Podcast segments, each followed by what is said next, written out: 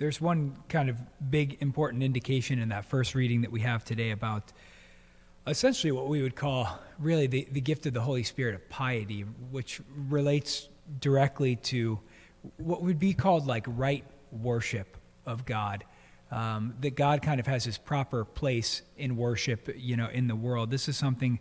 Last night I was on a on a Zoom meeting with our confirmation group. So obviously we're talking about receiving the gift of the Holy Spirit, and you know, one of those gifts being piety. And so it kind of came up how you would describe, you know, that gift, what it really, really is, and what it really is is a recognition of again who God is and who we're not, you know, and that right worship is it only belongs to God, and that's such an important thing for us to understand and to realize. And you see this amazing thing with this disposition of the Holy Spirit. So they sent by the Holy Spirit, you know, Barnabas and Saul, that they're truly being led by the Holy Spirit in these readings right here.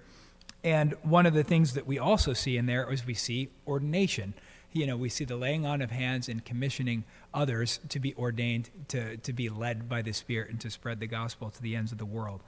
And one of the things that, that's so important today is it was funny when I, when I went back to um, the sacristy this morning. You know, there's two options today for, for who you can celebrate in terms of saints. And, um, and, and John had said, I marked St. Louis de Montfort for you. And I was like, well, that's who I would have chosen. And so I've known John for a long time, well before I ever hear. And then he said, well, I always knew you were a Marian priest far before you even became a priest. and that's so, that's so unbelievably true because the way that I met John was because I was making rosaries and I brought them to Blessings from Heaven, and that's that's kind of how we how we met. So it's just so unbelievably true. And there are two um, things that I wanted to read this morning that are quotes from from St. Louis de Montfort. And uh, here's the first one. He said, Have you strayed from the path leading to heaven? Then call on Mary, for her name means star of the sea, the North Star, which guides the ships of our souls during the voyage of this life, and she will guide you to the harbor of eternal salvation. I think all of us have heard me talk many, many times before about the importance of our lives leading to heaven. Our path, our, our life is always being oriented towards heaven.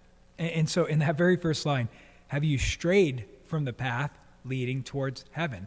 You know, when we look at our life, when we examine our life, when we examine our conscience or any of those things, you know, are we veering it all from, from that goal of heaven? Well, one of the best ways to get you back on track and to reorient you towards heaven is a devotion to Mary. You know, St. Louis de Montfort is famous for his book, True Devotion to Mary. Well, what is the truth? The truth is Jesus Christ. And so to believe, to understand Mary's role in salvation history leads you to the ultimate truth. And everybody that has a true devotion to Mary completely understands that idea. And so that's one of the important things about our role, the role of the Blessed Mother in our life, that she's always pointing the way to Jesus. Unlike, you know, a lot of our non Catholic brothers and sisters just have that part confused or just misunderstood that she is not an obstacle, but, but truly a, like the waypoint and the North Star and, and the guiding light to lead us to our Lord Jesus Christ. The, the other quote I wanted to share packs uh, an even bigger punch, uh, punch than that.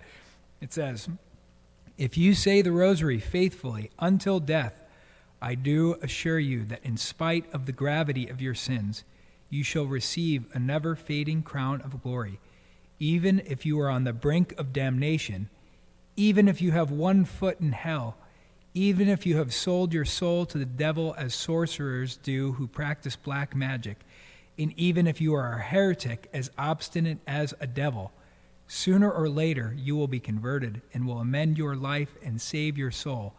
If, and mark well what I say, if you say the Holy Rosary devoutly, every day until death, for the purpose of knowing the truth and obtaining contrition and pardon for your sins. That is one heavy hitting quote. If you have one foot in hell, if you practice black magic like sorcerers. If that doesn't tell you the power of the rosary, that it can basically save somebody who is basically tethered to hell most of their life, because it says that if that devotion is there, eventually they're going to come around some way, shape, or form, because that rosary is being chained to Christ even though sometimes you're chained to some earthly depravity or, or, some hellish depravity in some way, shape, or form. And so we remember that. I was kind of telling the kids, I was like, without trying to be too fancy on terminology every once in a while, there, there's these, these terms that we use. There, there's a term called latria, which is, which is right worship of God. That's really where our piety stems. That we can only worship one thing, and that is God. And when we worship something else as if it were God, then um, you know you get incidents like the golden calf or something like that. Things deteriorate extremely quick, quickly if you place something else as actually worship, because only one thing can be wor- worshipped: the God of the universe, the Creator of all things. And then hyperdulia is the term for Mary. It's a specific term for a special honor and veneration of Mary. And then uh, dulia is the, the worship we have for the saints. Uh, you know, and, and both of them are a reverence or an honor, but Mary gets a specific, special reverence of honor for being the sinless mother of God. There, there's a special, special place for her in salvation history. That's why sometimes we, we hear that term co redemptrix, because her life is so specific to the redemption of the world. But, but that term latria, that, or I'm sorry, dulia, like we have honor for the saints, is not all that different than the honor we would have even for our own parents. You know, it is a respect and an honor for those. Remember, not worship, not, not a worship that we reserve only to God. But if, oh gosh, just think about that. I, you, many of you have read the, the um, conversion story of uh, Scott Hahn, I'm sure. And one of the most poignant parts of his conversion story is how he, he talks about as this really you know, convicted Protestant that he has his grandmother's rosary. He inherited his grandmother's rosary. And he ripped it apart, like breaking the chains of the awful Catholic Church that his mother, or his grandmother, must have been chained to. And of course, now he's a great Catholic who has spread the faith to so many people. And can you imagine how terrible he feels about breaking his grandmother's rosary because of that misunderstanding that he, that he had? Remember, not chains that imprison us, but chains that link us to our Lord Jesus Christ Himself through Mary. That's what, what St. Louis de Montfort preached. And that's what we always have to be reminded of that, that really our Marian devotion could never be too great if we understand what that really means. It means a greater devotion and worship of the true God.